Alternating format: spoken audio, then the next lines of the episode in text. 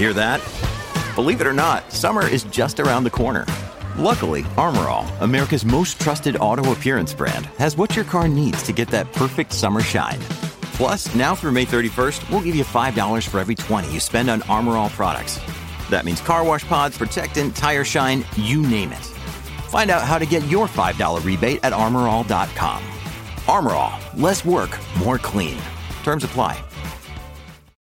Allstate wants to remind fans that mayhem is everywhere. Like when your fantasy league meets up at your house. Everything's great until the hot plate gets too hot for the tablecloth. Now your kitchen's up in smoke.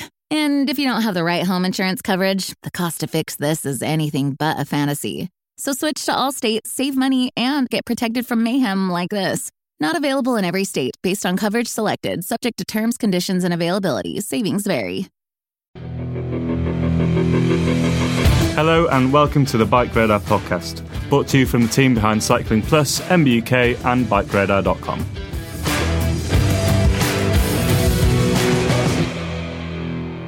Hello there, welcome to the Bike Radar podcast. I'm Tom Marvin, technical editor here at Bike Radar, and joining me in the studio today is Alex Evans, another one of our technical editors at Bike Radar. How are you getting on, Alex? Yeah, good. Technical editors, pound a dozen. Oh, there's we're, we're dripping in tech heads in the pod studio this morning with two of us. Yeah.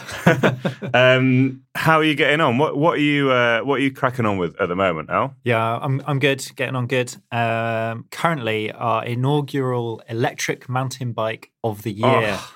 e-bike of the year bike test. So I've joined forces with Tom and Rob, who are the stalwarts of bike of the year testing, and have made a, a nice hole for myself to sit in.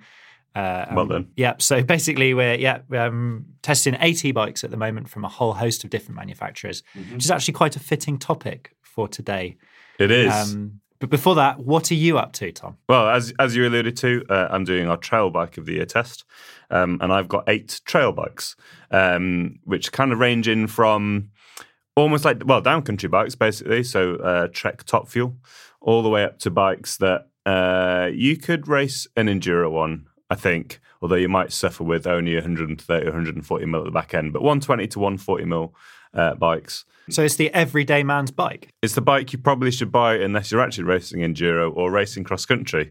I reckon maybe A bike bike. it's a mountain bike. Bike. It's Yeah. a bike for biking. I'm doing a mountain bike test. Yeah, there we well go. Uh, and obviously, Rob is doing enduro bike test. Um, he's got eight. It's it's worked out very well this year. I mean, we we start off the process in September, October, sort of thinking, you know, planning big things, you know, how what we're going to do, and obviously. Um, you, you have to have lived in a cave not to realise that getting hold of bikes is pretty difficult at the moment. I'm sure if you lived in a cave, getting hold of a bike might be quite tricky as it well. might be very tricky, yeah. Uh, one, the cave, uh, cave road. probably things you need to worry about more than uh, uh, whether you can get hold of a bike if you're living in a cave. But yeah, it could be really nice. I, I, those are really good grand designs. Could be a nice cave. I, I, yeah, okay, I be did a beautiful cave. Yeah. that, yeah, There's one in the Wye Valley, and this guy spent ages digging it out, and he made this incredible house. Um, a bit damp, I think, and a little bit chilly, but it did look pretty cool. Um, that was like six years ago on Grand Designs. We, we've digressed. already. Oh, already. Um, but yeah, so you know, I mean, back in the day when What Mountain Bike used to do uh, uh, bike of the year, we used to have twenty trail bikes um, in one test. Poor old guy Kesteven. But yeah, no, it's worked out quite nicely this year because we've each got eight, uh, which is a nice figure. Um, it's two less than last year, which makes life a little bit easier.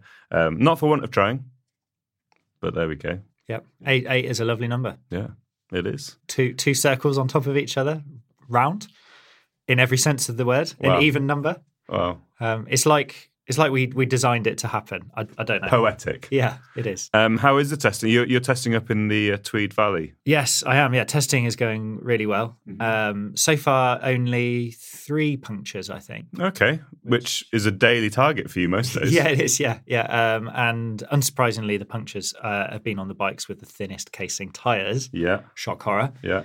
Um, but it's okay because I've got a, a stock of well-used uh, part ones, uh, downhill casing tires to put on to replace them.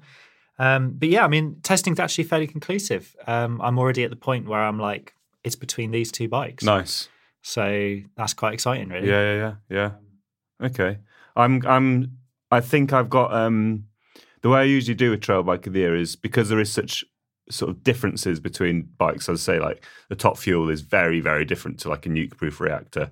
I try and have my top three, if they're legit good bikes, but representative of the, of the spread, I guess. So I'd, I'd try and have, well, not try, but you know, like it, it works out often that like, you know, there's a bike in there that's pretty good for those who want to ride all day, want a lighter weight bike, you know, a bit more nippy, a bit more I don't know, agile, some might say in a horribly cliched way.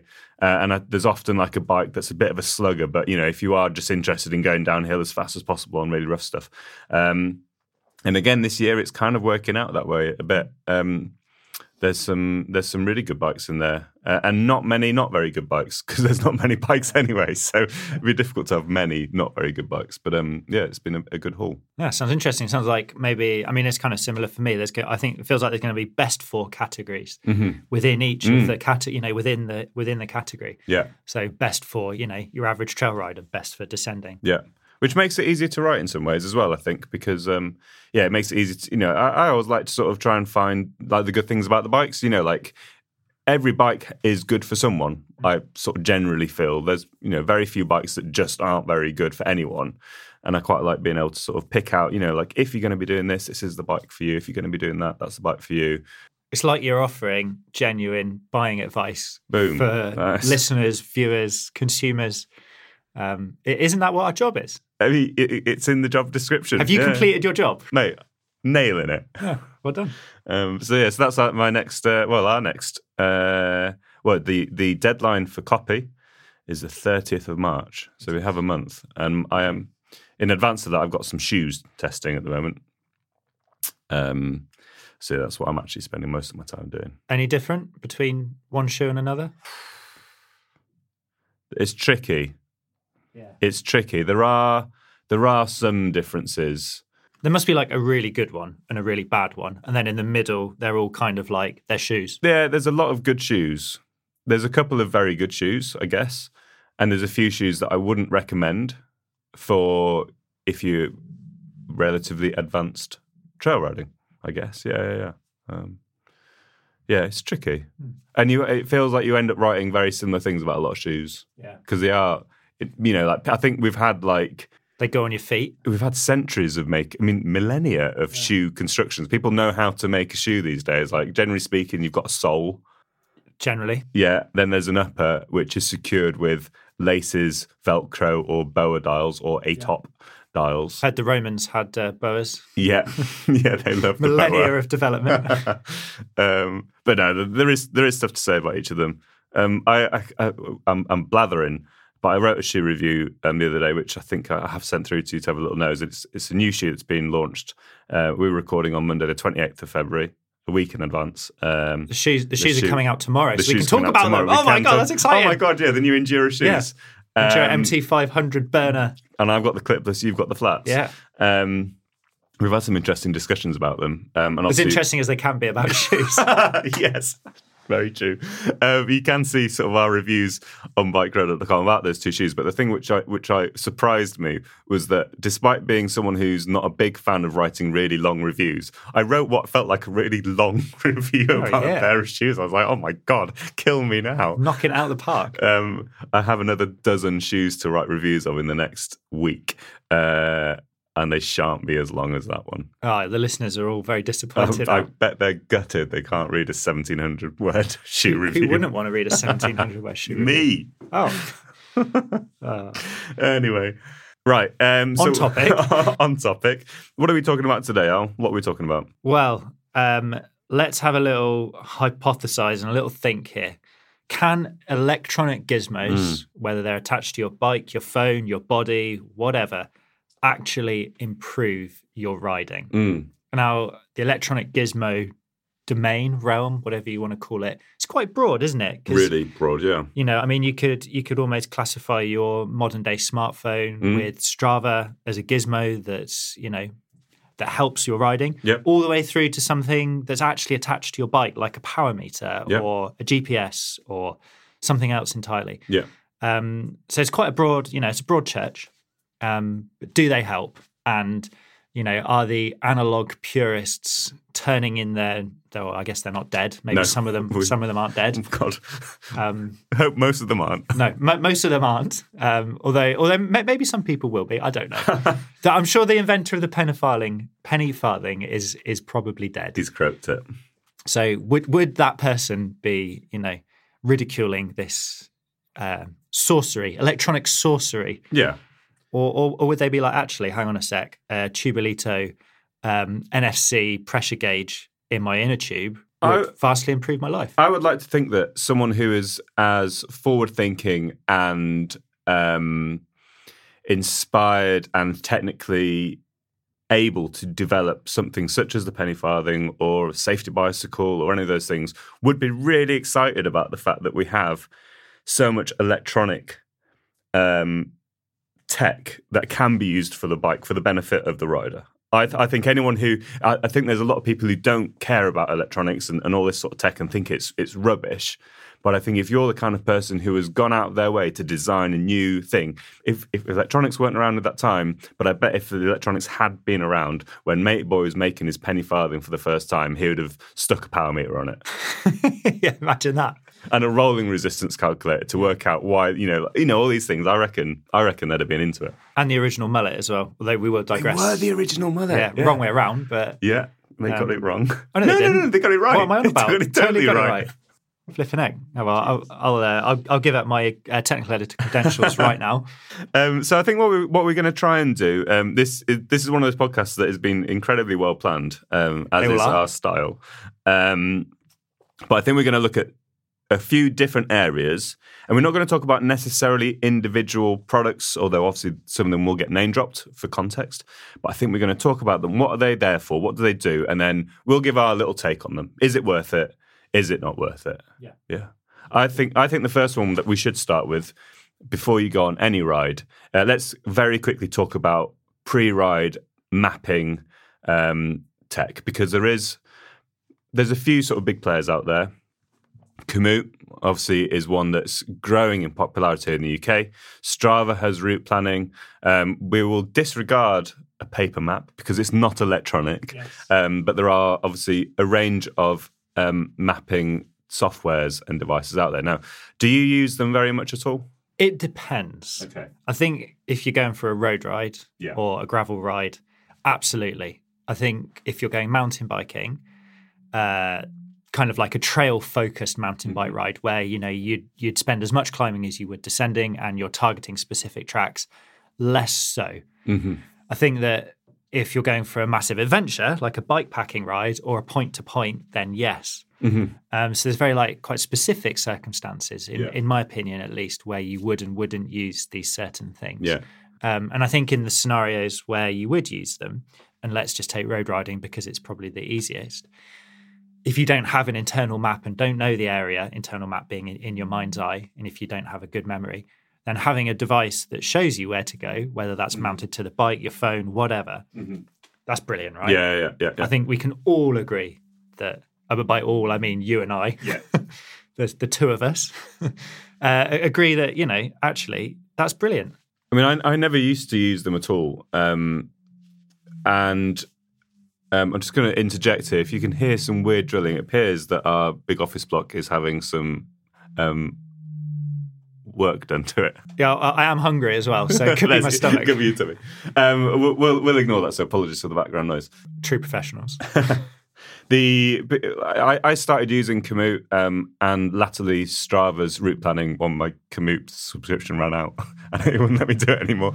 Um, in sort of lockdown one, I hadn't really used many GPSs. Obviously, I was a bit more of a mountain biker, but um, mountain biking was pretty limited, and so I used to go on road rides. And I really enjoyed like I would just head out on a road bike, and I'd be like, right, I'm going to head towards Nailsworth, or I'm going to head towards Bath, and then into you know whether it's the Mendips or or the Cotswolds, and just like just go for a ride. Um, and eventually, I'll find my way home again. And I really enjoyed doing that. But I, to this I, day, Tom still hasn't made still, it home. still lost somewhere in somewhere in deepest darkest Somerset. I'm still pedaling around. Um, but I started and I was logging my rides with, with my Garmin Um, and I was sort of like, I'd look on the Garmin, I'd be like, oh, I want to go to there because I think there's probably going to be a, a, a cafe there. Um, and I'd try and like navigate my way around all these winding, beautiful little roads using the not very good touch screen on my on my Garmin, and it used to frustrate me a lot. So in the end, I was like, why don't I just plan my rides? And I think what what stopped me from doing that was that I don't like. I, I, I didn't really fancy. Like, I liked going out and not knowing where I was going to go and how long I was going to go for. Um, but pre-planning my rides then meant right. Today I am going to go and ride 105 kilometers, or today I'm going to go and ride 60 kilometers, and I'm going to go to that cafe. And and I, I sort of resented that lack of flexibility, but at the same time, it meant that I spent a lot more time actually riding good stuff yeah. rather than just like wobbling along and ended up on like a you know like a big heavy you know dual carriageway or something terrible like that. Um, and also, you spend less time looking at your yeah, totally, looking yeah. at your device as well, and more yeah. time taken in the countryside. Because um, that's one thing, isn't it? When you're using the device to navigate without a pre-planned route, mm. you do spend quite a bit of time oh, actually looking down, just yeah. stopping at junctions. Do I go left or right here? Like, oh god, pain in the ass. So it did annoy me quite a lot. Um, Ooh, explicit warning. Yeah. well, I did. I did. A, what I did do, like my intermediate stage from going from not planning routes and just riding. You drew it on your hand? I drew it on my hand. What I would do is I would I would map out the start of the ride. So we're like, right, today, like I did a few, like there's a, there's a, I've got it's still on my GPS and it's called the start of 200k because I decided I was going to go do a 200k day. So I mapped out the first 70k basically straight out from Bristol, and I knew that once I'd got to the end of that point, then I would just meander my way back to Bristol, basically following road signs for like Bristol. The M4. yeah, the M4. The yeah. motorway. Dodged that one, thank God. Um, and that was quite a nice little way of doing it. But I agree that on the road, I think it's a bit easier to do. Without on mountain biking, I very I would never plan a ride really, unless I'm going for like a massive loop. And on the gravel bike, I do now plan it, and I use um, I combine Komoot and Strava. So I use Strava for creating the loop because I don't have a Komoot um, premium thing because I haven't got around to renewing it, and I really should do because it is quite a good tool. It's a very good tool, in fact. But I, I refer to Komoot because there's a lot of user um, suggestions and engagement. So you can see like a little like dot over a particular bit of track, and it will it, quite often it'll have a. In fact, our very own Catherine Moore is a, a, a very useful. Uh, she's she's put a lot of very useful suggestions on Komoot. Um, God, I've blabbed on a bit there for basically saying, yeah, I think it's good. And yeah, I think great. they really do help my ride. That yeah. pre ride planning helps my ride. There you go. Who'd have thought? Who'd have thought? yeah. So, so that's a that's a one 0 to uh, technology. One 0 to tech. Yeah. Yeah. yeah. Um, all right. Well, let's stick maybe a little bit kind of with. What like about a, what about oh, things no, like? Sorry, no. What, not. We, we we both sort of said that when we mountain bike and we don't use them, but um, if I'm exploring like a new forest like I ride up in, you know, whether I'm up in Aviemore or something like that, I do use Strava or Trailforks when I, I, know that I'm not going to get lost because I'm just trying to like rattle around a, a, forest, but I do use them to sort of find a start of trails. Yeah, when exactly. I'm out there um, on on on the phone. So I find that in in that kind of scenario, um, it would be more like a look at look at it prior to riding, like like you say. Like mm. I, I, wouldn't necessarily take that device okay. with me.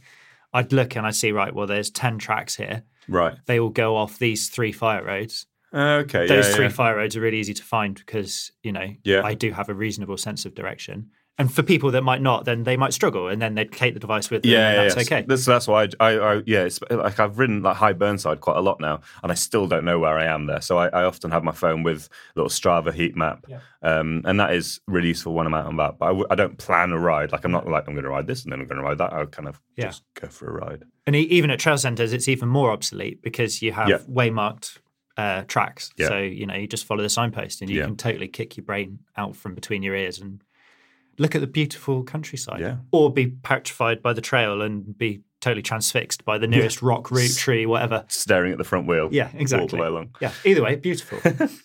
all right, let's move on to um, the next topic, which is Alex. Uh, well, I, I, was going to talk. I was going to talk like in a bit of extension of the pre-ride, mm-hmm. the pre-ride faff, and um, you know, you, you've got quite a few things now that you can bolt to your bike, or yeah. that are kind of come with your bike that enable you to get it set up better. So, you know, ShockWiz, TireWiz, um, the Tubolito NFC uh, uh, inner tube mm-hmm. chip jobby. Mm-hmm. Um, Uh, I, I, mean, you could even go down the line of like pressure gauges, shock gauges. Um, you know, whether they're digital, electronic, whatever. You know, I'm sure there are apps that you can connect them to. Mm-hmm. Um, it, it seems like you know these things. If you know what you're doing, can help you. If Yeah. you don't know what you're doing, they're probably kind of irrelevant because you know it's just like having numbers, and if you don't know what the correct numbers are for your um, shock setup, for example, or your tire Yeah. pressures, then what's the point? Yeah. But then equally, they're not hindering it. You know, you've got them, you've still got the numbers, and you can learn about it. Have you used any of those um, systems? I've used the Tubolito NFC inner tube. Um, and Was it good? It seemed accurate. Yeah. Um, I mean, I don't use inner tubes full stop, Mm-hmm. so there was kind of a bit of a stumbling stumbling block there. But I tried it out. Mm-hmm. Um, I think you can actually get tubeless valves that have the same technology in them. From Tubolito? No, I don't think it's. I don't know Okay. if it's from Tubolito or not, but another brand. It seems to be ringing a ringing a bell in my Uh-huh. mind. Um, and then shock and tire whiz once again is another thing. Um, I've ridden bikes with it on. Yeah. Um, and yeah, you know, it helps. I mean, if you don't know what you're doing and it can help you know what you're doing, Yeah, yeah, yeah. then I- why not? for for context, these the they basically well, Shock and TireWiz and Tubolito effectively, I guess they they measure the changes in in pressure as as you ride. So when you're full compressors, obviously the pressure inside the air spring changes because it gets compressed, um, and they can use that that uh, the changes in pressure to give you uh, real world data on how your suspension is working. You know, do you need, and it will give you suggestions. So with the ShockWiz, for example, do you need to put an extra volume spacer in? Um, have you got too much pressure because you're not getting through all the travel on on a ride or all that sort of thing? I I tried ShockWiz when it first launched. I think it was about 2016, something around then, and you know, I'm not like a suspension setup god, but I know how I like my suspension. And so I had my fork. Um, I think I whacked on a load of, it was a, it would have been a, was it a grip two? Or it was one of the ones with like all the high and the low speeds. And I just whacked on a load of one, like five clicks or something like that. And it did, it got it right. Um, but I think since then I haven't used it. I've got a friend who, um, does use it when he's sort of you know he cycles through bikes and stuff, and he has used it a fair bit. And I've had chats to uh, bike brands who uh, offer it as like a higher thing when people purchase a new bike they can they can borrow the ShockWiz for a, a week or so to help get their new bike set up if it's been you know if it's a mail order bike sort of thing so certainly has benefit if you don't really know what you're doing Yeah, definitely. personally, I mean, I I, I had TireWiz. There's SKS. They have one as well. And That's basically just a flashing LED that you set the parameters of your tire pressure. yeah, You tell it that you want your tire pressure to be 23 psi. yeah, The LED flashes green when it is, red when it's not. yeah. And there, there's apps and things. Well, the SKS one you know, has an app as well, and I think TireWiz will as well. And it'll tell you if you've got a puncture. But the the brutal I mean, honesty is none of yeah. The brutal honesty is, is neither of them match. Well, I, I I couldn't get them to work with my phone very well, and I I gave up. It was a Nokia 3310. it was yeah. I was, you were throwing it at the at the energy. Why is it not working? I mean, it's close to it. I'm chucking at it. But they um, No, that's disingenuous. Tom's Tom's not that much of a luddite. Oh, and I I am pretty very terrible with with my tech, and I, I I so I would say, while I like a little pre planning, while I like things like you know Komoot, Strava, and all that sort of jazz, the setup systems to help you set your bike up for me don't really. Um, I'm not going out my way to use them again. Um, the one thing that we we neither of us have any uh, experience of, but is worth dropping into sort of conversation um, when it comes to setup is uh, there are various bits of technology um, I'm desperately searching my notes for the name of. Uh, St- the Stendek and the motion instruments. well, let's talk about that in a sec. But let's go, let's let's talk about skinny skinny tires for a minute. But there's Notio, um, and there there are other sort of um, systems out there which give you real time um, aerodynamic data. So how slippery are you? Uh, and they combine speed and power data. Um, and various other little uh, bits of, of information that are all logged via you know things like power meters, via GPSs, via speed meters. Um, in fact, uh, Notio say don't use a GPS speed meter, use um, a separate speedometer for various um, processing reasons. Or if you go through a tunnel. What if you go through a tunnel? Well, they, well, yeah, um, and they they give you uh, on the fly right there that minute your CDA, so your coefficient of drag.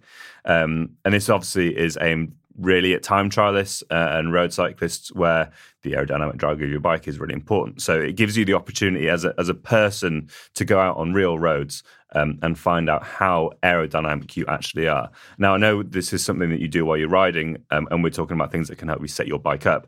But obviously, this has utility in, in terms of getting your position on your bike good. Um, maybe gives you some chance to do some back to back testing if you've got a few pairs of wheels or different stack heights for your, your aero extensions, that sort of thing. Um, it's very high tech. Um, it's very cool. Whether it's as useful to the average person is, is questionable, um, but obviously these are quite specialist bits of kit. Um, uh, I'm just yeah, looking so, at the price for it. How much? I wonder how much. This um, so the uh, well, Notio, well, the aero optimization consult- consultation um, is 198 dollars. Um, well, starts at and it's ninety nine dollars per hour, and they said two hour doc. So this is um, if you've already got a Notio. Um, that their team A Notio aerometer, they call it. a it. Notio aerometer, which is five hundred and ninety nine dollars. You you bolt that to the front of your bike, tie it all up with you know all the apps, all the gizmos that you've already got, and it, and it gives you your CDA. And then if you actually really want to get a lot of use out of it, get your aero optimization consultation uh, for ninety nine dollars an hour, and and their experts will talk you through. I think that's pretty cool. Like It's it's, cool. not something that is it's something that 0.001 percent of cyclists are going to be interested in. But in terms of tech, if you are that 0.001 percent of a cyclist, I think things like that, as long as you you know you accept that there are limitations with it, I think that's pretty good. Yeah, I mean, I'd agree. It's it's cool, but is it worth it? I mean, what If you're this- racing at the sharp end, yeah, yeah, definitely. It probably But is worth it. If you're just cycling to work or going for a Sunday uh, Sunday ride to a coffee shop, Mm. maybe Maybe less so. maybe less. I mean, you can you can apply that to many Oh, things. can, yes, yes. many many things. So, do, would it make your riding better? Depends who you is. Yeah, yeah. I think that's probably Are. the case for basically everything in this list. But I, I, yeah, I feel very few people. But it's kind of cool. Yeah. Do you want to talk about Stendek? Yeah, well, let's let's. It's kind of a similar a similar thing, isn't it? In that it's on the bike. Uh, well, the Stendek and Motion Instrument, two data logging, data acquisition tools um, that mountain bikers use, predominantly downhillers at the moment. But I think we're going to see it used more widely. Um, well, possibly in enduro. I doubt cross country because of the weight penalties of having this technology on your Certainly bike. not during racing. Yeah. Yeah. Um, so basically, it, it measures all sorts of different things. You can set the sensors up, and one of the primary focuses is suspension and vibrations, and you know you can measure like handlebar stiffness, wheel stiffness, whether your forks are set up correctly or not. Um, and it's truly interesting. Like, Yeah. it's truly interesting to see the the data. Um, and if you're into it and you have someone that can analyze the data, Mm-hmm. you could extrapolate information from it to say whether your your bike is optimally set up for the particular conditions that you've just ridden. Um, so could that make your riding better? Well, yes, it could. Yeah. it absolutely Objectively, could. could. Yeah. Like there are measurable ways of making that better. Mm-hmm. Um, you know, your, your suspension would be more efficient. It would be working harder, so you'd have more grip, so you'd be able to ride faster, or you'd be able to ride at the same speed, but it would be easier, so it would be more fun. Mm-hmm. Um, and you know, I think on mountain biking, fun is quite an important metric. Yeah. Um, and you know, okay, it's it's not necessarily measurable in a numerical sense, but whether you're smiling at the bottom of a run or not is directly related to how badly or how well your bike is set up or how it feels. So um, I would go with a resounding yes. Data logging can make your riding better, but, you have to have the monetary investment to buy it in the first place, and also the knowledge to interpret the data because data is useless without Yeah. Yeah. the correct people to analyze it Yeah. and tell you what it means. Okay. Um, do you know roughly how much these things cost? Are they available to the everyman? Yep, I think Motion Instruments is probably the most accessible and the easiest. Um, it's got an app. Uh, I know the app is like on a um, subscription. It's Okay. like subscription based. So Yeah. you you know you can download your bike onto the app. They they'll Mm-hmm. have your bike preloaded on there. You download it. You connect it all to the sensors, um, and basically you pay I don't know what it is like thirty quid a month or Mm. something. Um, I think the actual um, device, which uh, I'm googling right now, instrument can't spell. I think that's actually quite expensive to buy. Right. Um, so Presumably something one might rent. you could rent it. There are definitely people in the UK who who have it.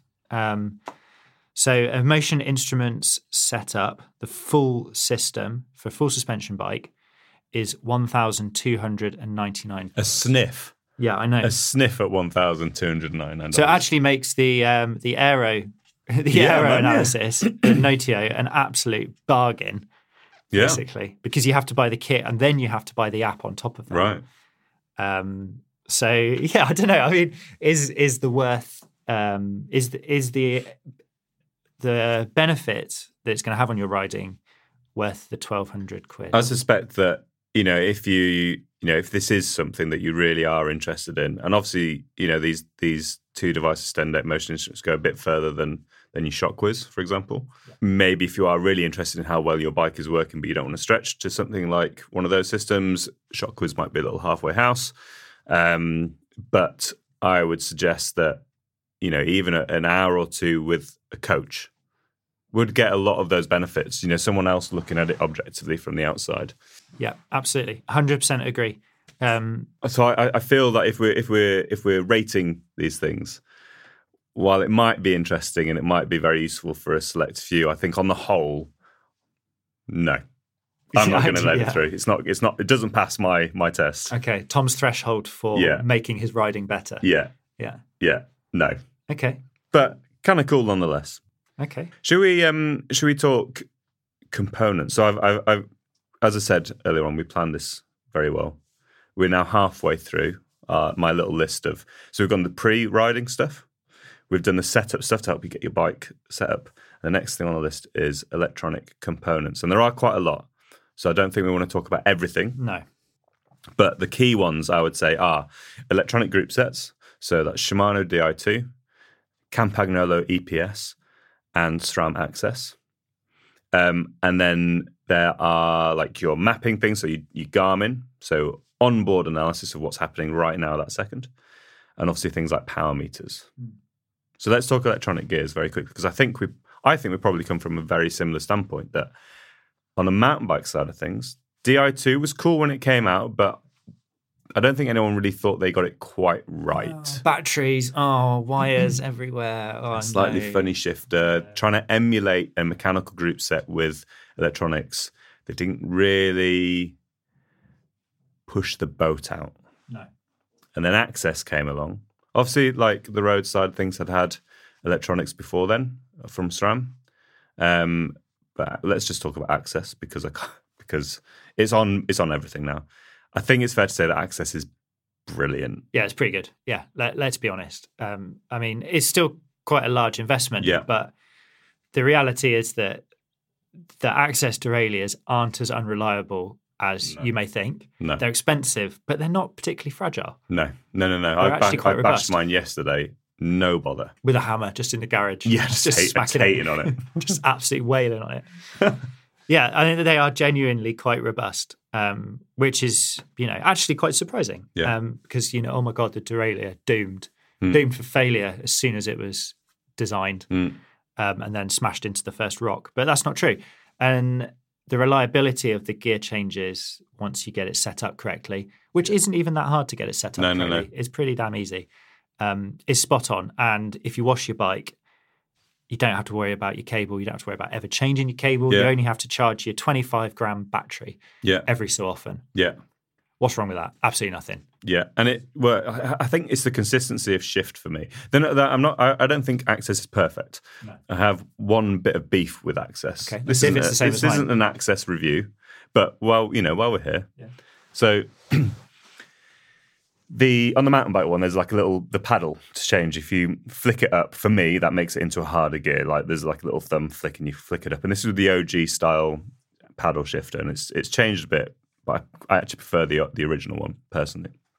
If you run it quite close to your grips, or if you've got grips with quite a thick lock-on collar, the upshift top of the paddle can hit the shifter, some the, the grip sometimes, which is a bit annoying. Um, so sometimes you have to move things around to get it to not do that, which you know is fine. The thing that really gets me with AXS is it was uh, you know I presume it was designed somewhere warm, maybe California, somewhere like that, where you don't get numb fingers. I find that if I've got numb hands, the the downshift for me, I like the push forward. There's a click. There's like a haptic feedback through that it clicks, but the upshift is very light on that, and you don't feel it. Um, and I just want a bit more of a click. Wow. That is literally my my only real criticism of it. That's I mean that's that's a resounding four and a half stars out of five, right? there. Honestly, like I, I hate to be, you know, like I don't want to be that guy, but if I, if you're going to buy a mountain bike group set, I would just go and buy GX AXS. Full stop. And if you really don't want, if you really don't want electronics on your bike, then I would get XTR. Yes, hundred percent. Uh, XTR is it's a hands down XTR. I think. Yeah.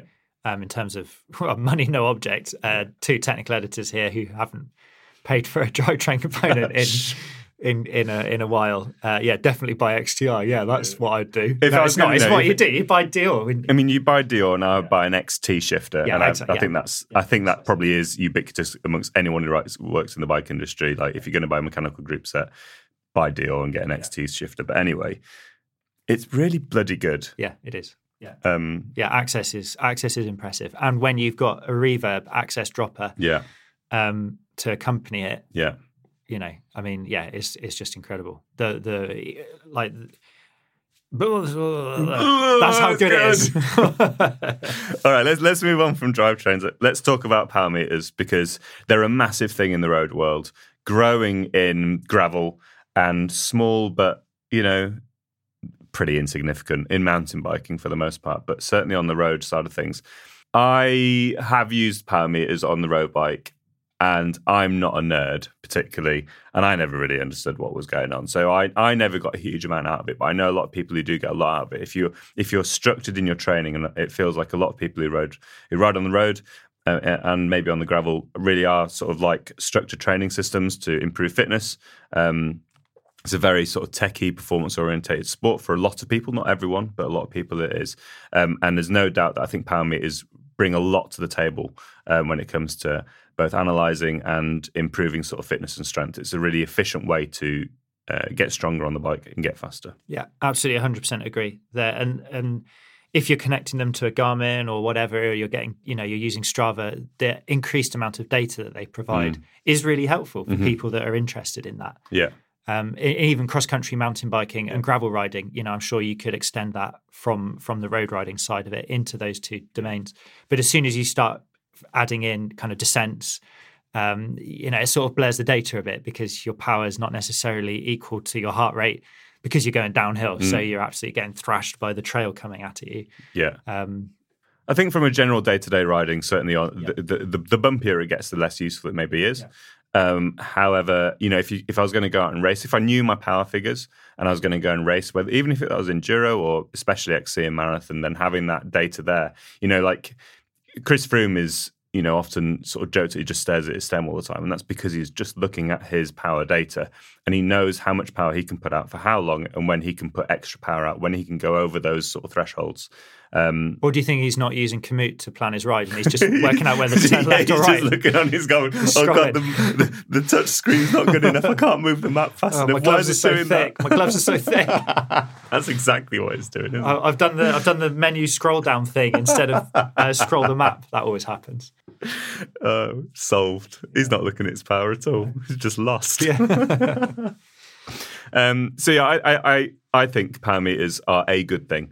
Um, they're coming down in price. They're getting increasing um, in their reliability and their sort of accuracy. Um, and Simon Bromley, Simon von Bromley, is the man at Bike Radar who knows everything there is to know about power meters. So have a little look at bikeradar.com. There is some lots of very good information and reviews on there. extensive parameters. extensive power reviews. I Yeah. think he's he's reviewed a significant number recently, and also um, compared them all as well. Yeah, yeah. So you know he's actually been able to establish whether they are providing reliable data. my last little power meter anecdote, and then we'll move on. Uh, I used power meters a bit during during lockdowns. Um, I was going through a fairly hefty dieting exercise, trying to lose a bit of timber. Um, and power meters, obviously, you know, if you've got a heart rate strap and your GPS, it tells you how many calories you've burnt. Um, and I, I used to go off that, but my my friend Nick, who is a power nerd, Laughed was at you. like, "Yeah, it's just not Yeah. accurate. It's just not accurate. So I, I used power meters, and then I was really accurate with how many calories I burnt, and thus how many calories I could eat when I How, got how much home. saucy sauce you could you could add to Oh, the top yes. of your toast? Absolutely, exactly that. Um, I, yeah, it, it was really useful for. Um, I'd like to say it was really useful for weight loss. It was actually really useful for eating uh, because I felt that's how I justified eating nice food. I mean, we all ride bikes to eat food. Exactly. Yeah. Yeah, don't eat food to ride bikes. Right then, what are we going on to next? So, are there any more components that you want to sort of quickly talk about? I'll go through a list. We've talked about. well, I tell you uh, what, let's talk about flight attendant really Oh, quickly. yeah. Okay. Yeah. Go on. And- and this is the big. This is the big. Yeah. but both of those. So flight attendant is a big launch from from RockShox and SRAM, where basically it's on the fly uh, compression adjustment of your forks and your shock. Uh, currently only limited to a select number of models um, in the RockShox range. But what it does is it senses when there are no bumps and locks you out. Senses when there are bumps and unlocks you. Mm-hmm. The default position is unlocked. So it's kind of the opposite to live valve, where the default position is locked, and when it senses a bump, it will unlock. Yep. So when flight attendant senses it's smooth, it locks. When live valve senses there's a bump, it unlocks. Yeah. Now, I recently reviewed a bike with flight attendant on it, and flight attendant does exactly what SRAM claims it should do. Okay. And for that reason, it's brilliant. It's absolutely marvelous. Right. The manufacturer's claims and how it performs in reality are intrinsically aligned with Okay. each other. So brilliant. The particular bike that I was riding was a YT Capra, Mm-hmm. the newest one. Um, did it improve the riding of that bike? Ostensibly, yes, it did. It meant that I could ride trail center style runs Mm-hmm. where the suspension would spend more time locked out than it would unlocked. And it would make me quicker on the climbs Mm-hmm. and quicker on the flat sections. But, But but, there was always a but coming, wasn't there? it was always going to happen. Was it? Well, I was marginally quicker than my other bike, than my bike that doesn't have an automatic lockout. Uh huh. Was it worth the money? Did it really, really, really help? I'm going to go no. I'm, This- I'm really sorry, SRAM. This is my uh, issue with a lot of things in mountain biking, and a lot of these things that we you know we've talked about here, like um, your Notio Connect, you know the the aero thing, or you know Stendek, or you know a lot of these developments that we get in mountain biking, and that's ex- not just electronic ones. Um, a lot of these products are built for their pro athletes, right? Hmm. Flight attendant, if you're racing an EWS, Yes. might make you three seconds faster over that 60k, right? Which could be the difference. Which could be the difference between coming first and second, right? Which is great. Yeah. Power meters, you know, if you're just bimbling to the cafe, probably not going to make a huge difference. Or aero stuff, if you're not racing, you know, like a national level time trial, you know, like, do you need? No. Fox suspension. This is my current little project of, of pain. Fox suspension's overdamped for 95, not even 95, More. 99.9% of riders. It's overdamped. Yes. But for that select few at the very top of the game, perfect, right? Why are companies make like I get companies need need these products for these people, but they're not alienating, but they're making products that don't benefit the vast where the most of their money comes from. Yeah. And I find it very frustrating that they all concentrate so much on they will assume that maybe they don't, but maybe they don't really care. But or, I'm not saying that, you know, um, they I'm do sorry. everyone cares. Tom's very apologetic. Oh my god. What I mean is, you know, like so much effort is put into making products that are so aligned for the needs of the absolute top, you know, the best in the world, that it feels like the ev- you know your average rider is sort of left riding something slightly compromised. And I don't, I, I feel that that's a bit, you know, like, you know, if you want to go and buy a, a, a Mercedes car, you're not buying a Mercedes F1 car. You're buying a car that's built for you, for, for the average user. And it actually is as well. Let's not forget that because car brands have that the right way around. They have Yeah. their F1 cars, but they also have the bog standard A class Yeah. or whatever it is. A Ford Focus. Yeah. You're not buying a WRC spec Focus. Yeah. You're buying a car for driving to the shops Yeah. or for, you know, like, yeah. And if you want something quite good, you buy a Ford RS, you know, Focus RS, which is pretty punchy, but it's still not like an absolute race car. You know, like whoever, I don't know who races for WRC anymore, but like Marcus Gronholm isn't ride, driving a, Focus RS. You know, he's, he's, he's driving like, you know, an actual World Rally spec car Yeah, built different- by different M again. Sport. Yeah, yeah.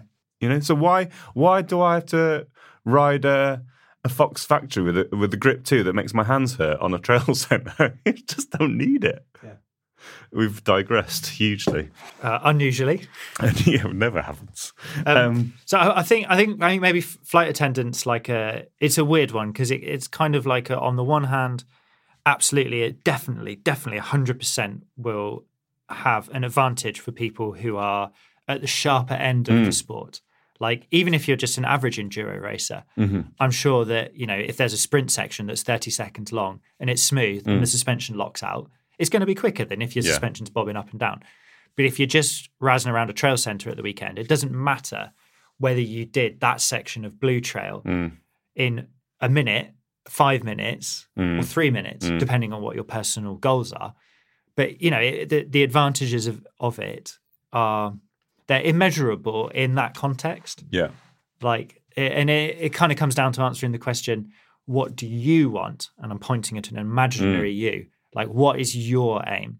And some things, you know, you might be like, well, actually, I do want to be quicker on the trail center. Well, in that case, fill your bloody boots and go Yeah, buy yeah. some because it will make you quicker. yeah. And make your pocket make your pockets a bit lighter as well. It well. will, yeah. to the tune of what three thousand dollars. Yeah, probably. And narrower, so you'll be more aerodynamic.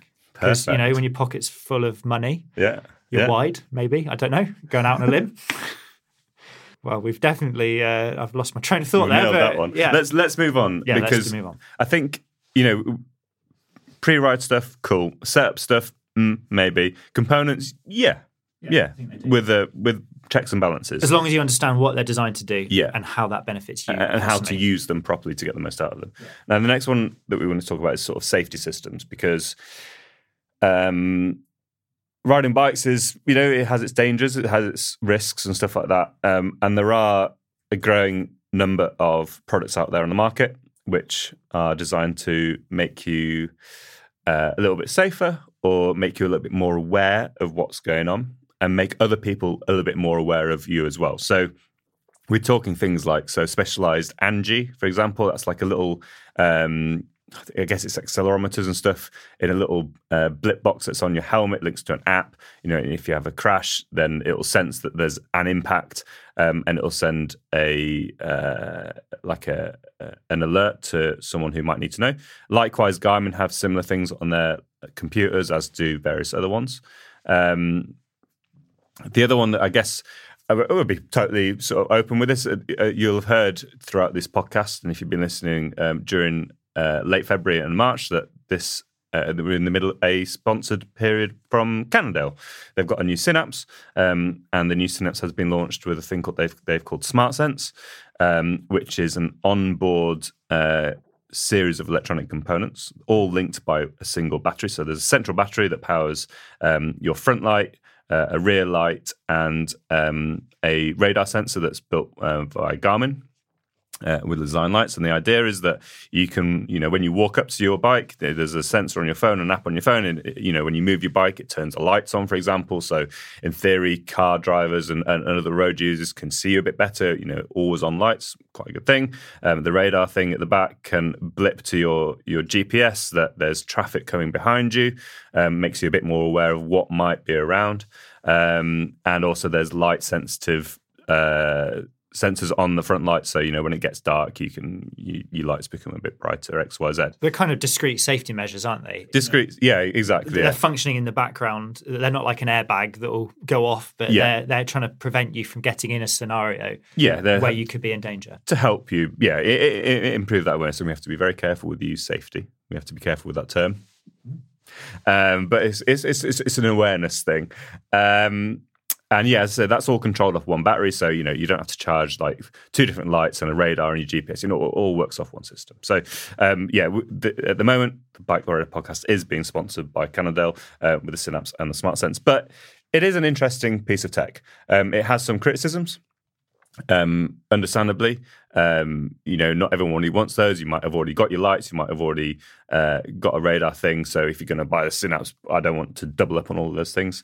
Um, but you know, you, you can read around that. We, we've done some work on on Bike Radar about Smart Sense and about the new Synapse, so we won't we won't dwell on that. Um, but there are various things out there to help you um, with both safety and more increasing awareness on the road or on the trail. Yeah, I mean another one is uh, POC's um, uh, NFC chips in their helmets, where you can input your medical data into there. Uh-huh. So if you've been involved in an accident and you're unconscious, then the medical services can scan their phone near the NFC chip, and they know your blood type, your name, your address, your contact It's details. pretty cool. I think POC also use those Recco things, they do, as do Suplest have got. Um, it's got. Oh no, they don't. Oh, I don't know if there's an embargo on that. Fourth of March, Friday the fourth of Oh, March. Oh, good. we're safe. This can, this can continue. Uh, Do, do you want all that? Do you want that bit in there? I mean, Yeah, whatever. for for for those of you who haven't quite twigged what happened, we we we get um, news that comes through um, ahead of official launch. Um, and so I, I mentioned something that I wasn't sure if it was still under embargo, but Friday the 4th of March, 2 p.m. Central European time, Suplest have now launched um, their new trail shoes, which come with um, a Recco thing. I mean, it's, it, you know, these- it, it's these are sort of almost like passive systems that most people are probably never actually going to use, um, but may help in a situation if something does actually go wrong. So, do they help? Yes, but as I think you might want to point out, they have their limitations. They do. Everything has its limitations, right? I mean, I don't even know what my point is. I've, I've totally got. I totally This went down your. I totally got distracted by your lovely uh, Suplest uh, shoe chat. I mean, a lot of so a lot of these things, you know, we just talked about. They're they're fairly benign. They sit in the background, doing their little thing. You're probably never going to notice, um, and hopefully, you know, nothing ever goes wrong. Um, that you know, whether it's the ANGi or the the Garmin thing or X Y Z is actually there, but they're there to help. But as everything does, everything has their limitations, and I think you Al were going to bring up one of these little problems. Yeah. Um, so at the weekend, I was just riding with some with some friends, and he had a Garmin Garmin Edge GPS computer on his bike, and that computer is fitted with an instant detection um, Incident protect- detection. detection, yeah, incident detection uh, program on it, I guess Yeah. you'd call it, where if it senses that you've stopped abruptly or there's been a vibration or something like that, it sends off an alarm to Mm. basically attract people to your whereabouts. If assuming that you've basically fallen off your bike Yeah. and, are, and are injured. Um, and at the end of every trail, we'd stop, and you know, you obviously have to have a bit of faff and a bit of a chin wag. He'd stop quite abruptly because you know, we lads Mm-hmm. Yeah, mountain right. biking exactly. Uh, and then, like I don't know, ten seconds later, his Garmin alarm would go off Hmm. without fail at the bottom of this one particular Really? trail. Yep. And it was, you know, beep, beep, beep, beep. And we were joking that, way it's the Stoke alert. It's the Bantosaurus Rex. Um, snack time. I don't know, loads of other jokes. But, you know, it, it shows that these systems have limitations Yeah. within their programming. And it's, you know, the sensitivity of it. I guess you can probably turn the sensitivity of it, sensitivity Mm. of it down. Um, but, you know, like, uh, at what point is it too far? And Yeah. I, I don't what know. point does it encroach? Yeah, exactly. And you know, an alarm going off in the middle of a forest when you've simply just stopped. Does is- it, if no one's there to hear it, does it even go off? Exactly. Um, but on the other hand, if he had genuinely Yeah. crashed in the middle of the forest and he was riding on his own, then that alarm would actually attract people to him and it could save his life. Mm. So you know, it's a bit of a double-edged sword, and I don't definitely don't want to poo-poo it Yeah. because that's not fair because it is useful. Yeah. Again, So I, I think if we're you know we're looking at the broad context of does this make your ride better? I don't think the safety things. Maybe maybe that smart sense one, you know, like having that little radar on the thing telling you this car's coming behind or whatever it is. That probably is a good thing. I, I could see how that's useful. Could be quite stressful as well. Though. Could be quite stressful. Yeah, yeah, yeah. I mean, I've never been. I've been hit by a car once in Oh, only once. That's a shame. 30 years of in 30 years of riding. So it's probably useful to know. But um, I think things like the you know the, the ANGI or the, the incident detection. Do they make my ride better? No. Are they a good thing to have? Quite possibly, yes, so long as they don't get in the way. All right. Um, the last little bit is analysis of your ride. Um, so there's plenty of technology out there to sort of measure what you're doing. Your power meter on the bike, your your mapping software, you're making sure you get in there, your safety to make sure you get home okay. When you get home, there are a few bits of uh, electronic tech that'll help you analyze what you've done, where you've been, and how good it was. Do you ever use any of them? So we're talking about obviously looking back through Strava, so looking at your segment times, your your KOMs if you're lucky enough to be such a rider that can you can grab a KOM every now and again. Um, things like Velo Viewer. Do you do you get do you use them at all? Uh, And do they help you? I'm fiercely competitive, Mm. so uh, yes, they definitely help me when I get into that top ten on Strava Uh-huh. because I'm not a, a Strava subscriber, so I have to be in the top ten to see where Ah, my where my position is. So there's an aim. Yeah. Um, yes, do they? I, I don't know. I kind of I use Garmin's app to find out if I'm if I'm tired. hmm You know, it- I mean, I obviously know when I'm tired because I'm tired, but equally it can tell yeah, you, yeah, you know, yeah. like how stressed your body is, whether you're under or overtraining. Um, and it's, you know, genuinely interesting information because you might not know it, but maybe you slept really badly, but you actually feel okay. But then the watch is saying, or the Garmin app saying, you know, chill today. You need to chill. Um, and I find that quite helpful. I- Yeah, I genuinely do. And you know, okay, all of it's taken with a pinch of salt, and it's only kind of indicative. But equally, you know, there's some merit to the stuff that it's saying. And Yeah. I find that if you do listen to it, then you feel better the next day, Yeah. and then you can go for it. Um, so in that respect, yes, I do use some of the the tools available, including you know Strava and the Garmin, the Connect app, or whatever it's called. Um, yeah, I, I think I don't think they help the ride in the Uh-huh. there and now, but they will probably help future you, hmm and that's maybe just as important. Okay. because you know a happier future you is going to be a happier future future you, Yeah. etc. I think you can maybe see that that's a bit of a Inception style Mhm. wormhole of future, Mhm. future, future use. But um, yeah, what what about you? Um, I mean, I, I don't look at them in a. I don't know if I am that fussed about getting better in in that regard. I, I look at I look at my Strava sometimes to see if I've done. You know, like um, I, I guess I'm just not training orientated enough anymore. I think I used to do it a lot. I used to, you know, there are segments I used to try and go out and whether it's get a KOM or just improve my time on. There are bits of road or trail or track that I knew I wanted to try on, and I don't really do that so much anymore. So for me, I don't think they do benefit me hugely. I think if you're a competitive person, the Strava side of it probably does help, E- even if you're not competitive towards other people. Yeah, yeah, just to, you know inwardly, yeah, um, that's quite good fun, I guess. yeah. Well, I think I, I, I, I, I- I think they're they're a good thing to have, um, and I think they probably do help a lot of people. Um, the other sort of thing in terms of analysis that I think is is really useful, but maybe isn't used as much as it maybe should be, is is cameras filming stuff. So you know whether it's getting a mate or getting a coach to film you riding over or off something, especially on a mountain bike, um, something I've never done in my life. But I think, oh no, I did. I did it once. I did once. I had a, a coaching session with Kate Curd, Oh, I thought you were going to say you made a shred it. I did not make a shred it, no. Um, but that that really is useful on bike. It's, you know, like real life sort of aid that electronic gizmos can help with. Um, you know, you can watch back what you're doing. You know, is are you in the right position over the bike?